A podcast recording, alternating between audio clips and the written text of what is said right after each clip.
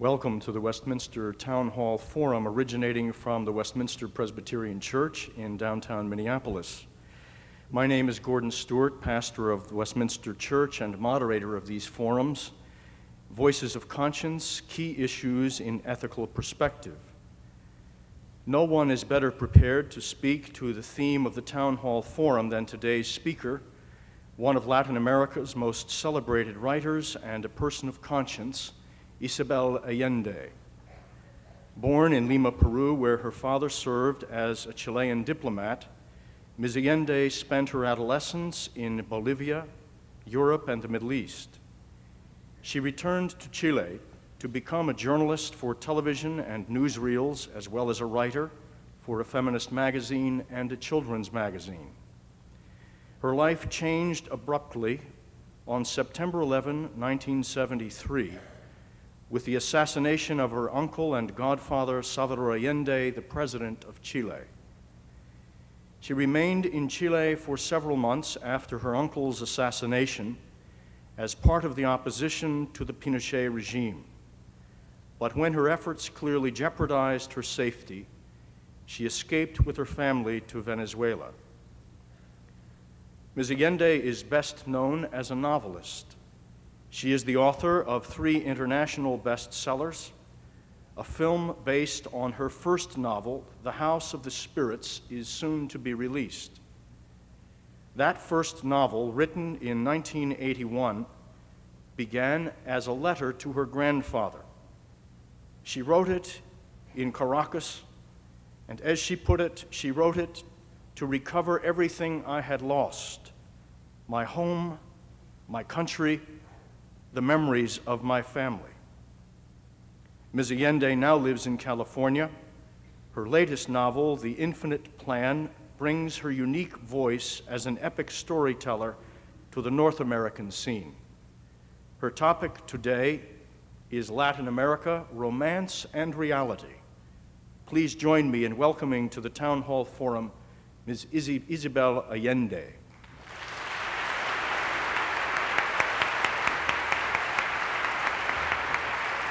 You very much.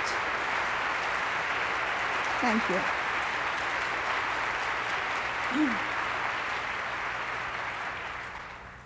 It's wonderful to be speaking in a church. I feel really powerful.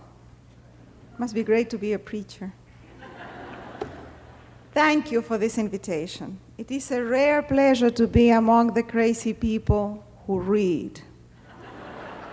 We belong to an endangered species. Some of us would rather be in bed with our favorite book than in bed with our favorite movie star. But don't worry, most probably you will never have to make that choice. we, the book addicts, are all united by the same secret vice our love of stories. In public, we pretend to be intellectuals interested only on the highest literary devices. But here, among us, we can be honest. We are not much better than the common soap opera lover, but there's nothing to be ashamed of. We are not the only ones. In fact, mankind has been trapped in the webs of storytelling since our hairy great grandparents sat around the fire in the long winters of the Stone Age. I have had an adventurous life. I have survived three revolutions, one marine disembarkment, four major earthquakes, a military coup, and Mexican food.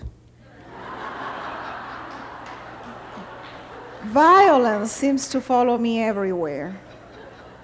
In every country where I have been, something dramatic has happened. When I moved to the United States, I thought my fate would change but in six years I have been in two earthquakes, a hurricane, the Berkeley fires, a holdup, and war in the Middle East, not to mention my stepson. However, the most dangerous escape was not from a political turmoil or a geological catastrophe. It was from an attack of the pygmies. In the late 70s, I was working in Venezuela in a school for nasty brats. Here you call them children with learning disabilities, I think. One day, a teacher didn't show up, and I was sent to watch a class. I found myself locked in a room with 15 hyperactive, untamed midgets, yelling, spitting, smashing the furniture on each other's heads. After several minutes trying to put order in that nightmare, I finally collapsed. As soon as the cannibals perceived my defeat, they moved forward. I closed my eyes and mumbled a prayer. For once, my guardian angel was alert, and at that moment the door opened, and a black, old cleaning lady entered with a broom and a bucket. One glance was enough for her to realize that the beasts were on the verge of devouring me. She then spoke with a clear voice, without shouting or anything. She said, Once upon a time. Immediately, there was a strange stillness in the air. She repeated those four magic words once upon a time. She had them. The horrible creature sat down in total silence as she began to tell them a story. That day, I decided I wanted that kind of power. Or maybe I not decided at all. Maybe the storytelling was in my genes. It came from my mother and my grandmother and all the women in my family telling stories in the kitchen. The truth is that I've been doing it since I learned to speak. For four decades, I was called a liar. Now that I make a living with these lies, I'm called a narrator.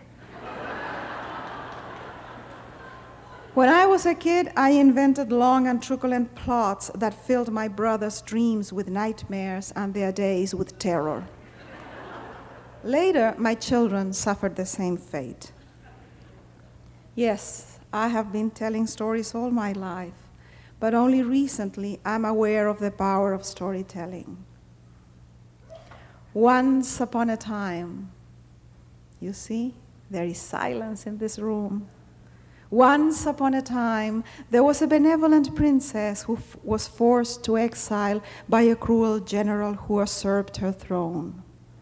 She escaped to another kingdom ruled by a bachelor monarch who was contemplating marriage and wanted someone of blue blood and a pure heart. The princess rang the bell of the palace and asked to be received.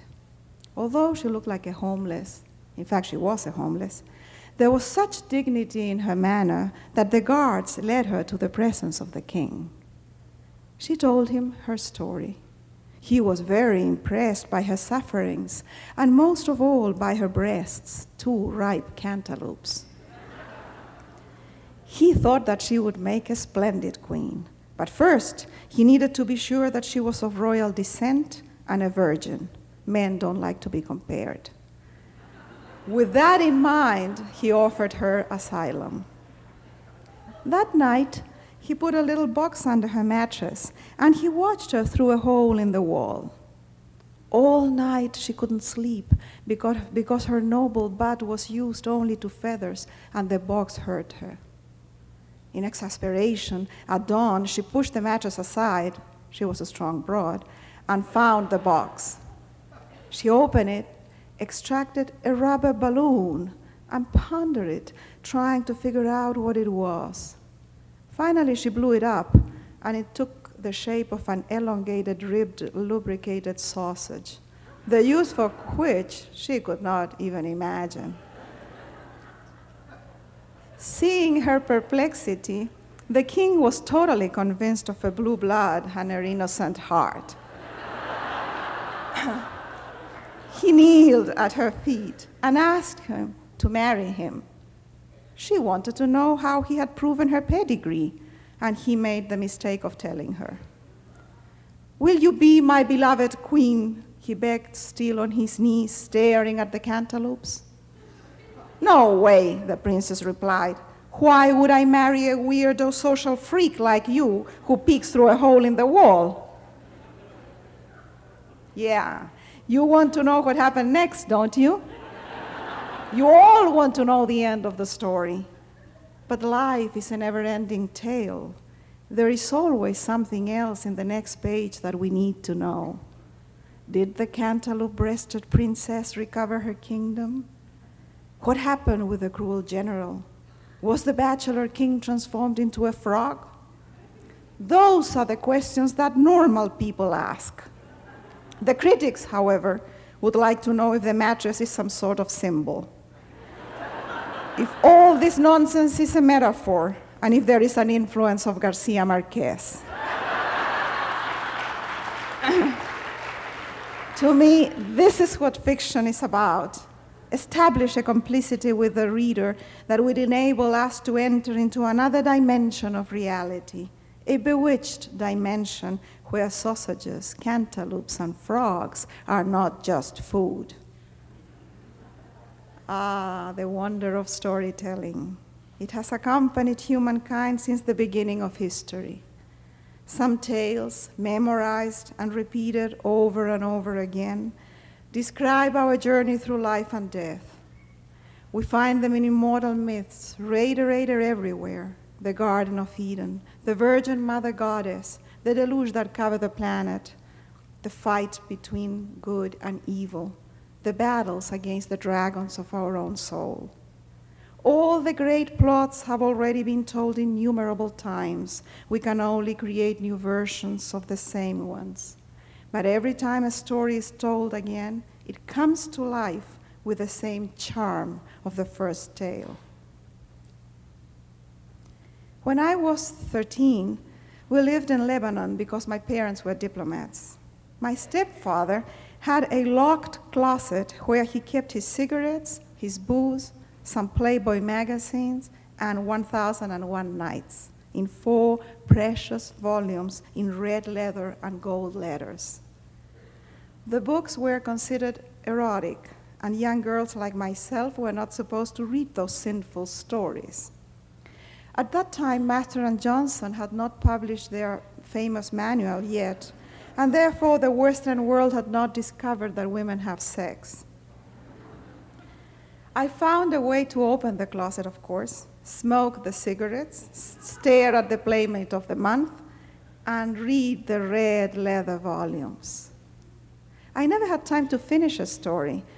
I could only open the book and read some passages looking for the dirty parts.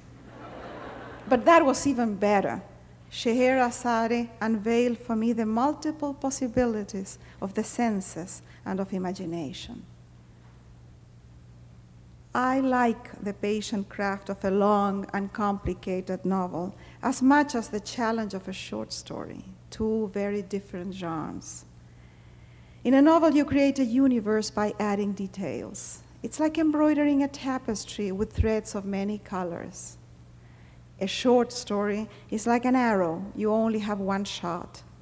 It needs the right direction, the perfect tension, the firm wrist of the archer. In a short story, you have no time and no space for mistakes. Everything shows. If it doesn't have the right tone in the first sentence, forget it it's useless to continue. If you work it too much, it loses that fresh wind that makes the, reader's, that makes the reader imagination fly. In a novel, the author needs patience, time, concentration, an eye for details.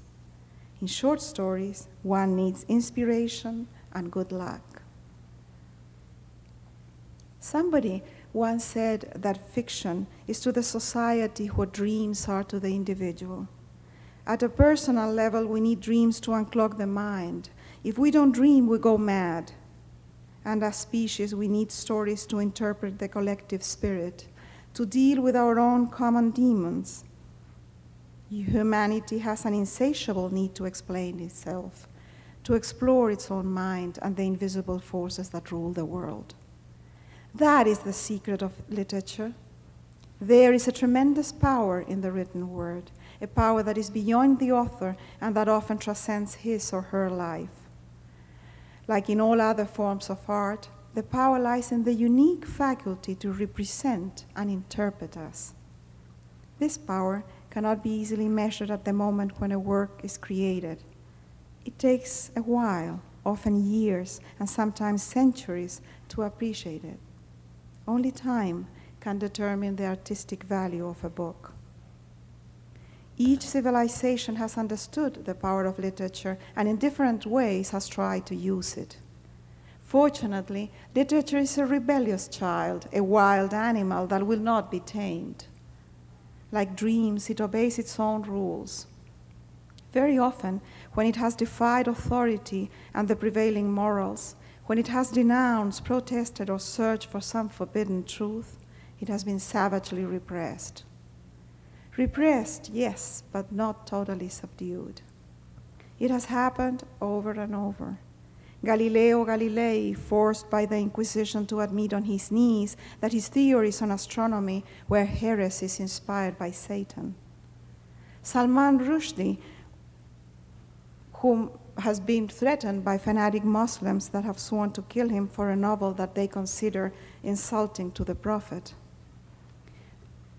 And we don't have to go so far. In this country, in this very moment, Many books are banned from public libraries and schools. Not pornographic or violent books only, but books on evolution and Marxism. Did you know that Alice Walker's writing is banned in some Christian fundamentalist schools? I have seen in the streets of Santiago in Chile in famous pyres where soldiers burned books that the military dictatorship considered subversive.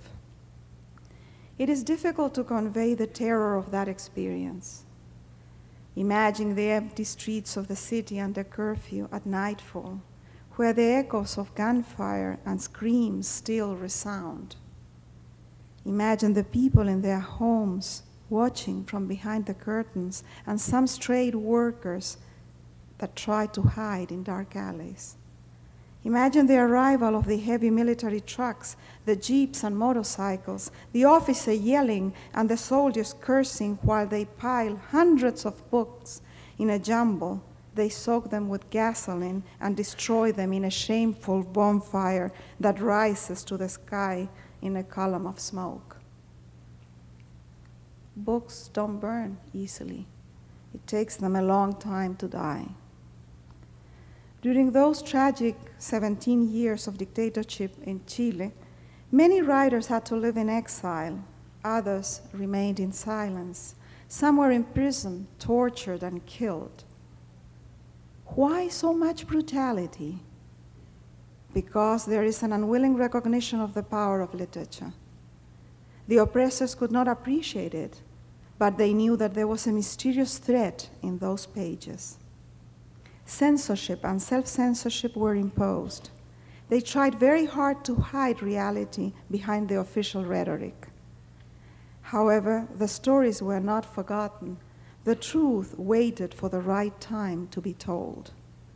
No violence, past or present, can repress the truth forever. Fiction can be a mirror where life is reflected. Sometimes we can't see and understand our own reality until it is reflected or recreated in that mirror.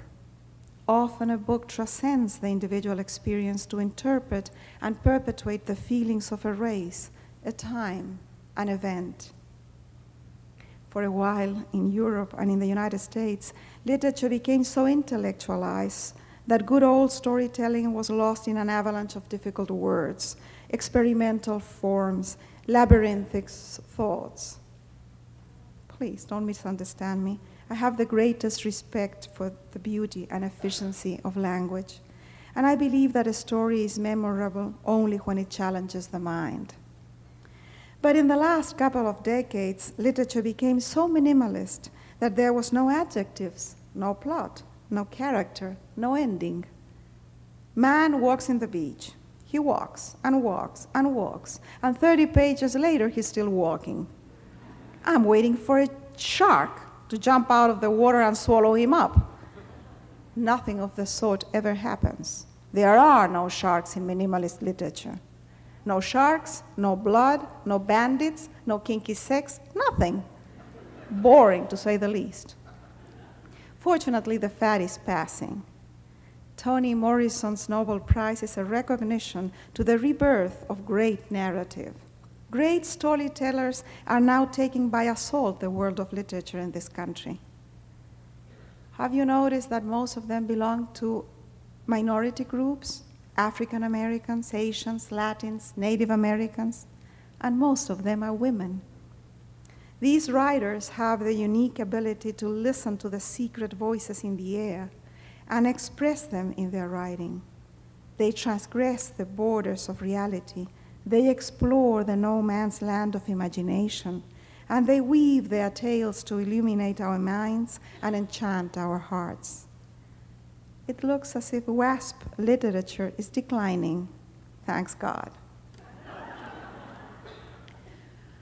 I was brought up in the house of my grandparents, a large and somber place where the living walked hand in hand with the spirits that my clairvoyant grandmother summoned in her seances.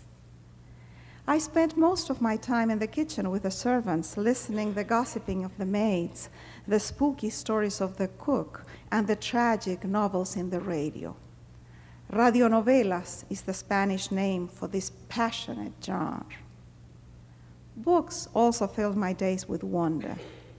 Much later, TV soap operas replaced the kitchen stories and the radionovelas. I can't describe to you how important soap operas are in my culture. I know people who watch three or four per day, women who feel that the fate of the protagonist is more important than that of their own children, men who rush home from their jobs to watch them. On the day a popular soap opera ends, people are allowed to leave their jobs early. No one calls on the phone, it would be extremely rude. Weddings and funerals are postponed. The only thing that can compete with the last chapter of a soap opera is a soccer game or a visit of the Pope.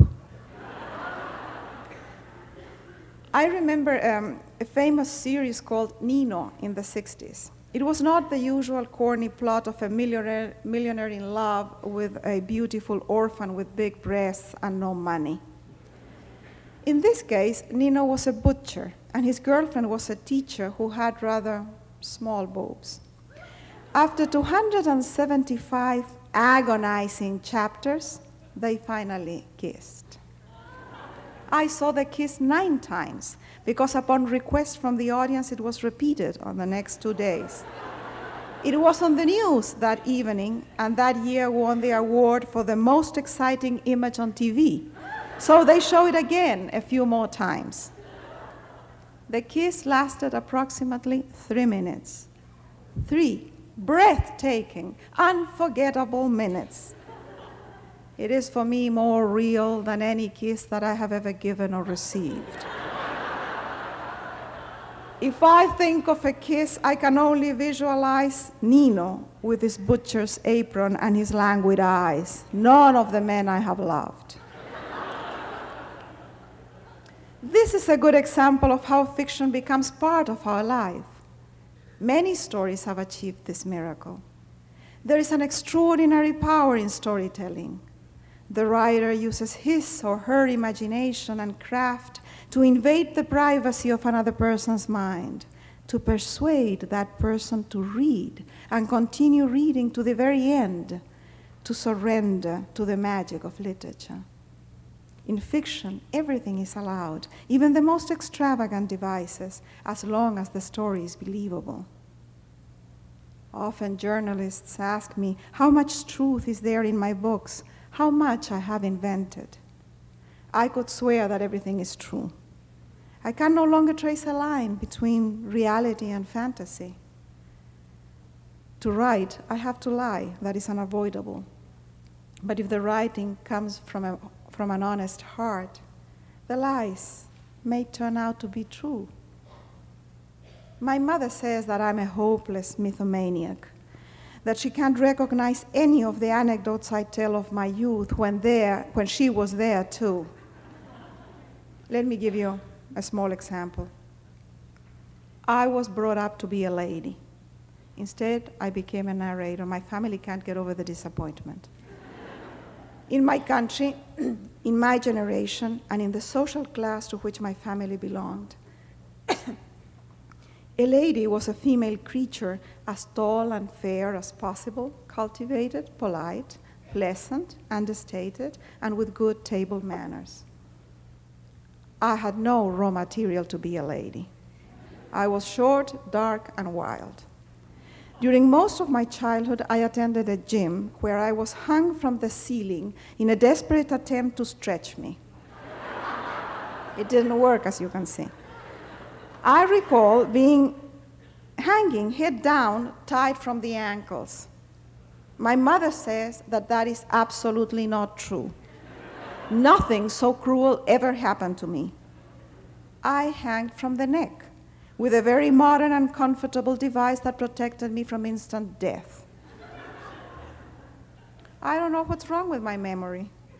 Maybe it's just that we don't see things the same way. Or maybe it's a question of point of view. Is the truth somewhere in between? Or are there many truths? I don't know. Maybe we should simply stick to poetic truth. In his book of embraces, Eduardo Galeano has a beautiful story. To me, it is a splendid metaphor of writing. There was an old and solitary man who spent most of his time in bed. There were rumors that he had a treasure hidden in his house. One day, some thieves broke in. They searched everywhere and found a chest in the cellar. they went off with it, and when they opened it, they found it was filled with letters. They were the love letters the old man had received all over the course of his long life. The thieves were going to burn the letters, but they talked it over and finally decided to return them, one by one, one a week. Since then, Every Monday at noon, the old man would be waiting for the postman to appear. As soon as he saw him, he would run, and the postman, who knew all about it, held the letter in his hand. And even St. Peter could hear the beating of that heart, crazed with joy at receiving a message from a woman. Isn't this the playful substance of literature? An event transformed by poetic truth. Writers are like the good thieves. They take something that is real, like the letters, and by a trick of magic, they transform them into something totally different and fresh. In Galeano's story, the letters existed in the first place, but they were kept unread in a dark cellar. They were dead. By the simple trick of mailing them back one by one, one a week.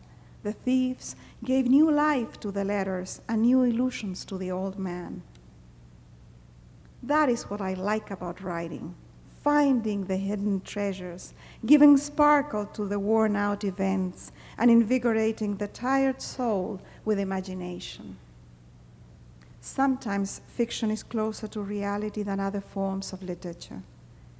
A good story is not only the thrill of a plot, it is an invitation to explore beyond the appearance of things, as opposed to trash fiction that offers an artificial and reassuring interpretation of reality.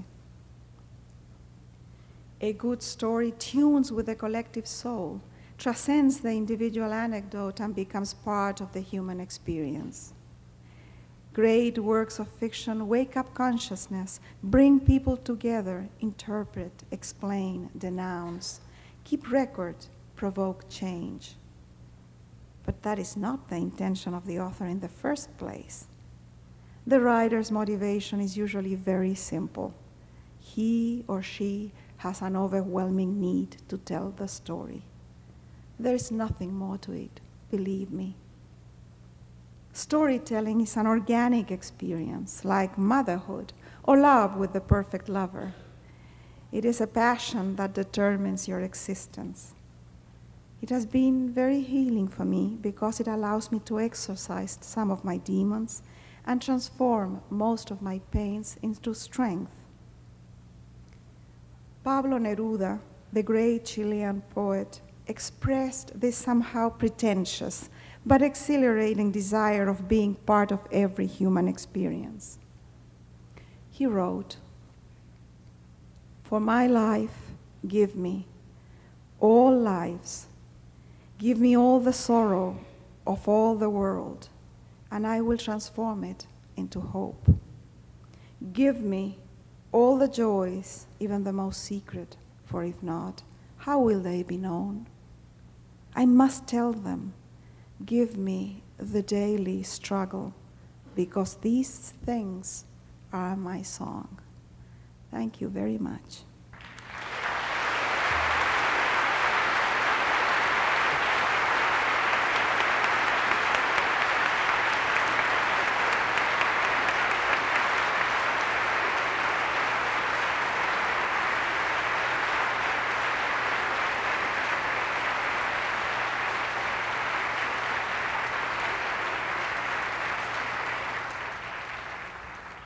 I think we like you.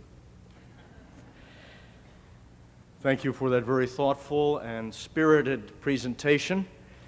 You are listening to the Westminster Town Hall Forum originating from the Westminster Presbyterian Church in downtown Minneapolis.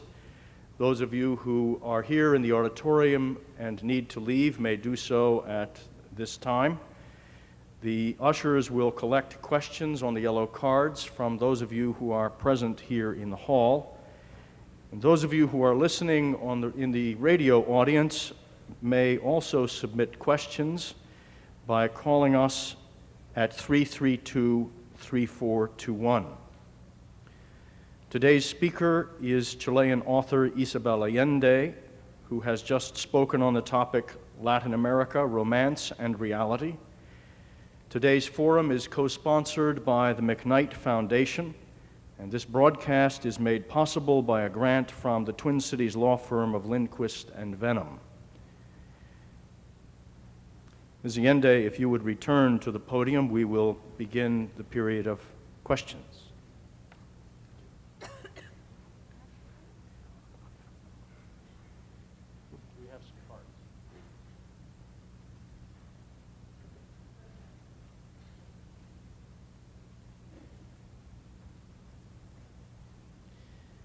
You were writing a letter to your grandfather, which became the novel The House of the Spirits.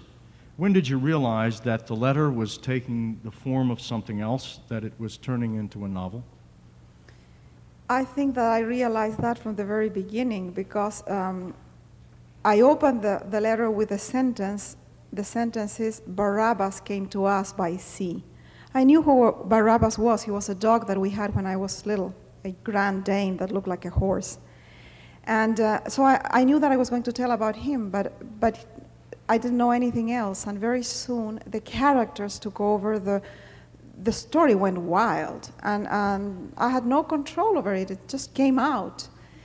And I knew it was somehow fiction. So I think very soon I realized that it wasn't a letter from my grandfather. But I went on writing for a year at night in the kitchen of my apartment in Caracas. And this is like a magic book. It became one of those incredible success stories, and now that we have the movie with all this incredible cast. We have Glenn Close, Jeremy Irons, Meryl Streep, Winona Ryder, Vanessa Redgrave, Antonio Banderas, you name them. They are all there except Jack Nicholson. and this book has replaced the story of my family. This fiction now is the real story of my grandmother and my grandfather. I know that in a few months the photographs of Meryl Streep and Jeremy Irons will be on the piano instead of my grandparents.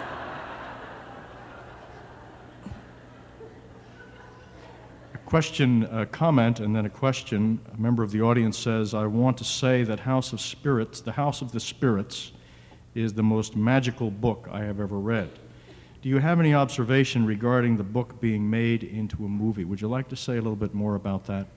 I have absolutely no objection. I mean, I feel flattered that these people would, would invest this talent, money, time in my story. And although it's very different in some aspects from the book, it works and it doesn't compete with the book. I think for me, this is a win win situation. If the movie is lousy, no one will blame the book. And uh, if it's good, people will buy the book. So uh, it's great. Another question from the audience What obstacles did you, as an author with a voice which differed from the white male mainstream, have to overcome in order to get published? Uh, it was difficult at the beginning. Uh, the House of the Spirits, um, I offered the book in some publishing houses in Latin America. No one wanted even to read it.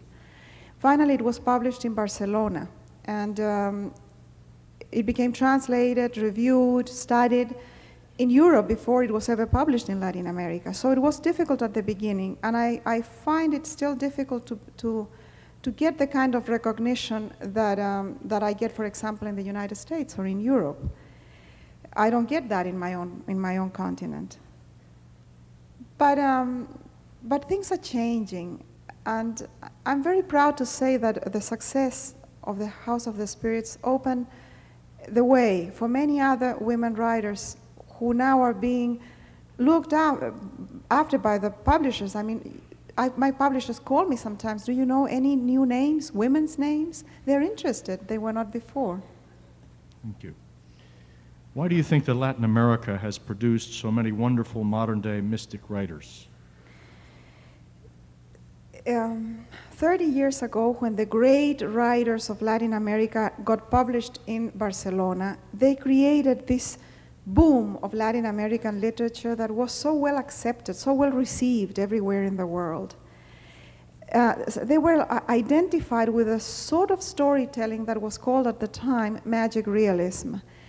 Um, and it's strange because although many writers do not write in that style or have drifted away from that style, we are all still considered magic realistic writers, which is very inappropriate sometimes. Um, I think that uh, in this case it was a mixture of things that made this literature so popular. Politics, the fact that social events were part of the story, this epic breadth that the books seemed to have. Um, old fashioned kitchen storytelling that was lost for, for some time. And the acceptance that there is another dimension of reality that we cannot control. Dreams, passions, obsessions, myths, legends, the overwhelming power of nature, all these things came into the, into the books. And th- these writers found a way of expressing the, all these things in a believable form. For me, it was easy to follow the path because it had been paved by them. Thank you. Do you feel ever that the political concern of your books sometimes prevents readers and reviewers from reading your books as fully as they can be read? To be called a political writer in this country when you are writing fiction is practically an insult. You should not deal with that. And the critics don't like it. However, the readers do. And uh, um, in, in the case of Latin American literature, dealing with politics is unavoidable. We have to do it because this, is what, this affects our everyday life in such a way that we can't ignore it. And in, in my personal history, it changed my life. The political uh, cataclysm of my country, after a long, long democracy, we had a military coup in 19, 1973 that forced, um, forced my life in a direction that was quite unexpected that marked me as a human being, and I think that from that separation from my country and from my family and from everything that was dear to me comes all the writing. It's like trying to recover the roots that I lost. Thank you. There's, a follow up question. When, when were you last in Chile, and are your books circulated there? Um, I, did, I went back to Chile for the first time in 1988 because there was a plebiscite. In that plebiscite, um, uh, uh, General Pinochet was um, defeated and he was forced to call elections the next year. So I went back in 1989 and I tried to go back every year. Now I'm going on Saturday again. My books were banned at the beginning, the House of the Spirits only. But then uh, censorship for books was eliminated, and um, at the beginning it was sold under the counter, but now it's very popular and everybody has read it. It's not published in Chile, but Sudamericana in Argentina sells the book in, in Chile. Do you think of yourself as an exile? Did you ever identify yourself that way? If you don't, but did, when and why did you stop thinking of yourself as an exile? I have I'm a privileged exile because I left my country uh, on my own decision. When I felt threatened, I, could, I still had my passport and I left in 24 hours. And I could choose the country where I went. I went to Venezuela. Other, um, other refugees or exiles d- don't get a choice, they just end up in the most unexpected places. Uh, I do think that I am an exile because I would have never left my country without the fear that forced me to leave. It's very hard to make the decision of leaving behind a country like Chile. It's, um, it's a place that is very isolated from the rest of the world. And you feel that you belong in a community, that without that community, you are nobody. The only way that you can survive is with, is with your roots in that place. So Chileans make terrible travelers and terrible exiles and refugees. They're always looking south. They, they can never adjust. What was the other part of the question? Uh, let me Ah. get it. Huh? Uh, if you, did you ever think of yourself as an exile? If you don't, but did, when and why did you stop thinking of yourself? Well. I don't think of myself as an exile anymore because since 1989 I can't return to Chile. So I, I go whenever I want and I don't live there because I fell in love with a gringo. So here I am. the corniest reason. I was in a lecturing tour, I met this guy, and we just locked in. What can you do? Well, it's also true that I, I needed a green card when I came, so that, that's why we married. We end up marrying.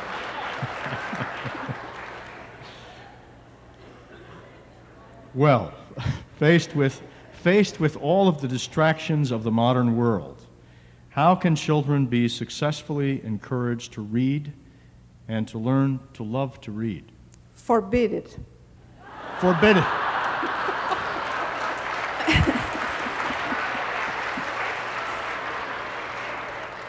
That's how I read, with a flashlight in the closet. And tho- that's the only book I remember. That's wonderful. So now what I do with my children and my grandchildren, I just forbid it. we, we turn literature into the forbidden fruit and everything will be all right. You know why the House of the Spirits was so popular in Chile? Because it was forbidden by the dictatorship. And so now everybody wanted to read it. They made photocopies of it. What new resources are available today that could be used to improve understanding between Latin Americans and the United States? I think that um, we are getting there. We're beginning to know each other more. When I moved to this country six years ago, I had the feeling that I had a mission. A small, discreet, and humble mission, but a mission, however. It was, in, in- I felt that, that I could bring here some of my world. We are always complaining in South America of the cultural penetration of the United States, the movies, television, violence, crime, guns, bubblegum, Coca-Cola, etc. And we never think that we can give something back and that cultural penetration in any direction is something that we should welcome always because the world tends to think in itself in global terms more and more. And culture is what will bring people together, not the bankers or the generals or the politicians. It's, it's art that will do it. And I'm very privileged because my books are published in English and I'm here talking to you. So I feel that I have uh, an obligation to bring part of that world here. I'm not the only one. More and more people are doing it. More and more um, uh, North Americans are going south. NAFTA may, may help. So I think it's going to happen. All these, these tall blonde people, it works amazingly. And um, it's funny because it's German money, filmed in Portugal and Denmark, with a Danish director, an Anglo Saxon cast, and spoken in English. And it looks Latin American. It's very strange. You deliberately, uh, you selected the Scandinavian director. Would you like to say a word about that? Only the Scandinavian director, because uh, I didn't want the, the book to be made into a movie. I had been in touch with some Hollywood producers, and I, was, I felt very uncomfortable. Those people are sharks. And, and um, I had the, the feeling, the, the feeling that they wanted the option for the movie, not because they wanted to make it, but because they wanted to, um, th- they wanted to uh, have no one else do it and stop somebody else from doing it. That was the, their idea. No one had a vision of the movie. They didn't, really didn't want it. And then Bille August appeared, and he was a very understated, um, calm person who didn't promise anything, who didn't uh, offer anything, but he had a vision of the book and a vision of how he could make the movie. I thought that he was going to make a sort of art movie with low budget in, in Denmark. And then this thing happened. That's very, I wasn't prepared for this. If you would see all the hype there is around the movie. I have been writing for 12 years, and now is that I'm getting attention because of the movie. Everybody's calling me now. And everybody, the first question is, how is Antonio Banderas? That's the first. well, he's not the sweating macho that you see on the screen. He's a very nice guy. Who are your favorite authors and uh, your favorite stories or books? I am my favorite authors.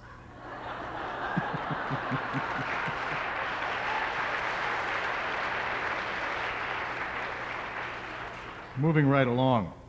The, uh, the dedication of your 1988 novel, Eva Luna, reads To my mother, who gave me a love of stories.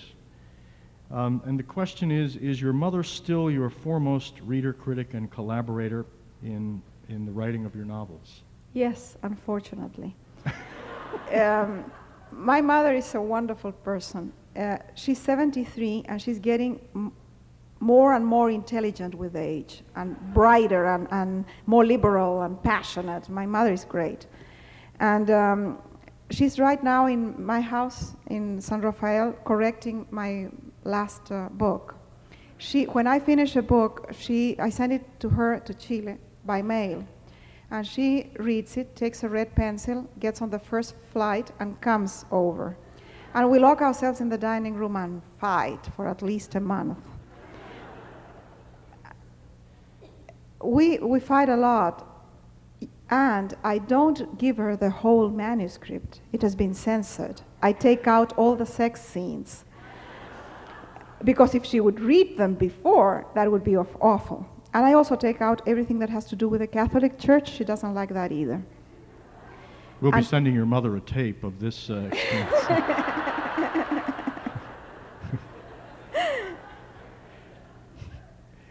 the question is do you, do you write or think in Spanish or English or both? I, I write in Spanish. I write fiction in Spanish. I can now write letters in English, but not fiction. Fiction is something that happens in the womb, not in the mind. I can't translate it. Uh, if I started writing in English, I would need all this help, dictionaries and things that, that in Spanish I don't need because it grows inside me. It's like making love. I would feel ridiculous panting in English. I'm sorry, Pastor.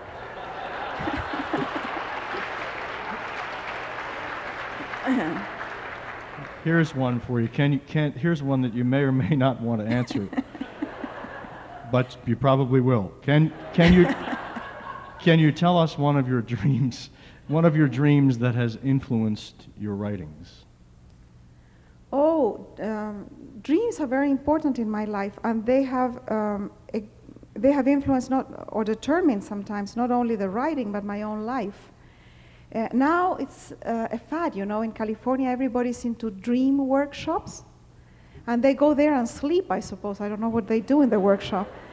Um, but it, I have had this all my life. For example, I had dreams um, when I was pregnant. At the time, you couldn't have a test done to know the, the sex of the child. But I saw the ch- my children in dreams, and I, they came with their names. So by the time they were born, I knew everything about them. I had seen them in several stages of their lives. And uh, my mother says that that is common in our family, that there's nothing special about it. But now, what I think is special is that I can dream my daughter in law's children before she even knows that she's pregnant. and um, so uh, I, I, I solve things in my own life through dreams. It makes it allows me to see clearly when in real life I'm confused. And in the in the writing it helps a lot because sometimes I I come up with a, with a solution for a problem that I have in the writing through dreams. For example, I have this dream that um, behind a closed door there is a child that cries with the voice of an old person. And I know that always the child is my writing when I'm writing. When I'm pregnant, it's the child, or the other child, of course. So I, I know that it's my writing, and I know that there's a problems with the voice, with the tone in the text, that it's not right. The tone is not right.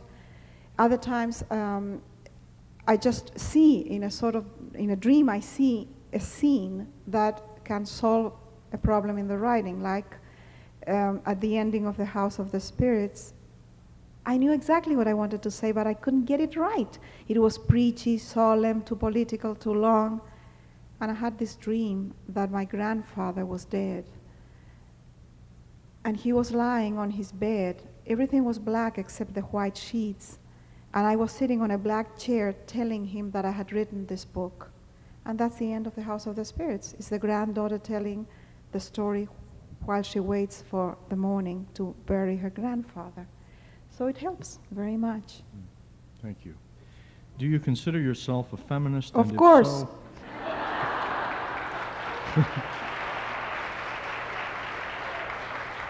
and, i and if so, how would you define that term for yourself? I don't know why people are so afraid of the word feminist.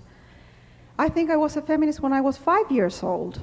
And um, I remember the moment. I remember that I was sitting in the living room and my mother was teaching me to, to knit. And I had these clumsy fat fingers trying to put the thread through the needles. And through the window, I could see my brothers climbing a tree. And I thought, what a handicap it is to be here, sitting here, knitting. And at that point, my mother said, cross your legs like a lady. So I had to be there, sitting in a very uncomfortable position, trying to do this thing with my hands, while the kids, my, my brothers, were up there in the tree. So uh, at that moment, I realized that it was a handicap to be a woman in the society where I was born, and I had to do double the effort of any man to get half the recognition. So that is what my life has been about. And I'm not afraid of the word feminist. I think that, you, that uh, being a feminist doesn't mean that you're not feminine. On the contrary, you are essentially feminine. Thank you very much.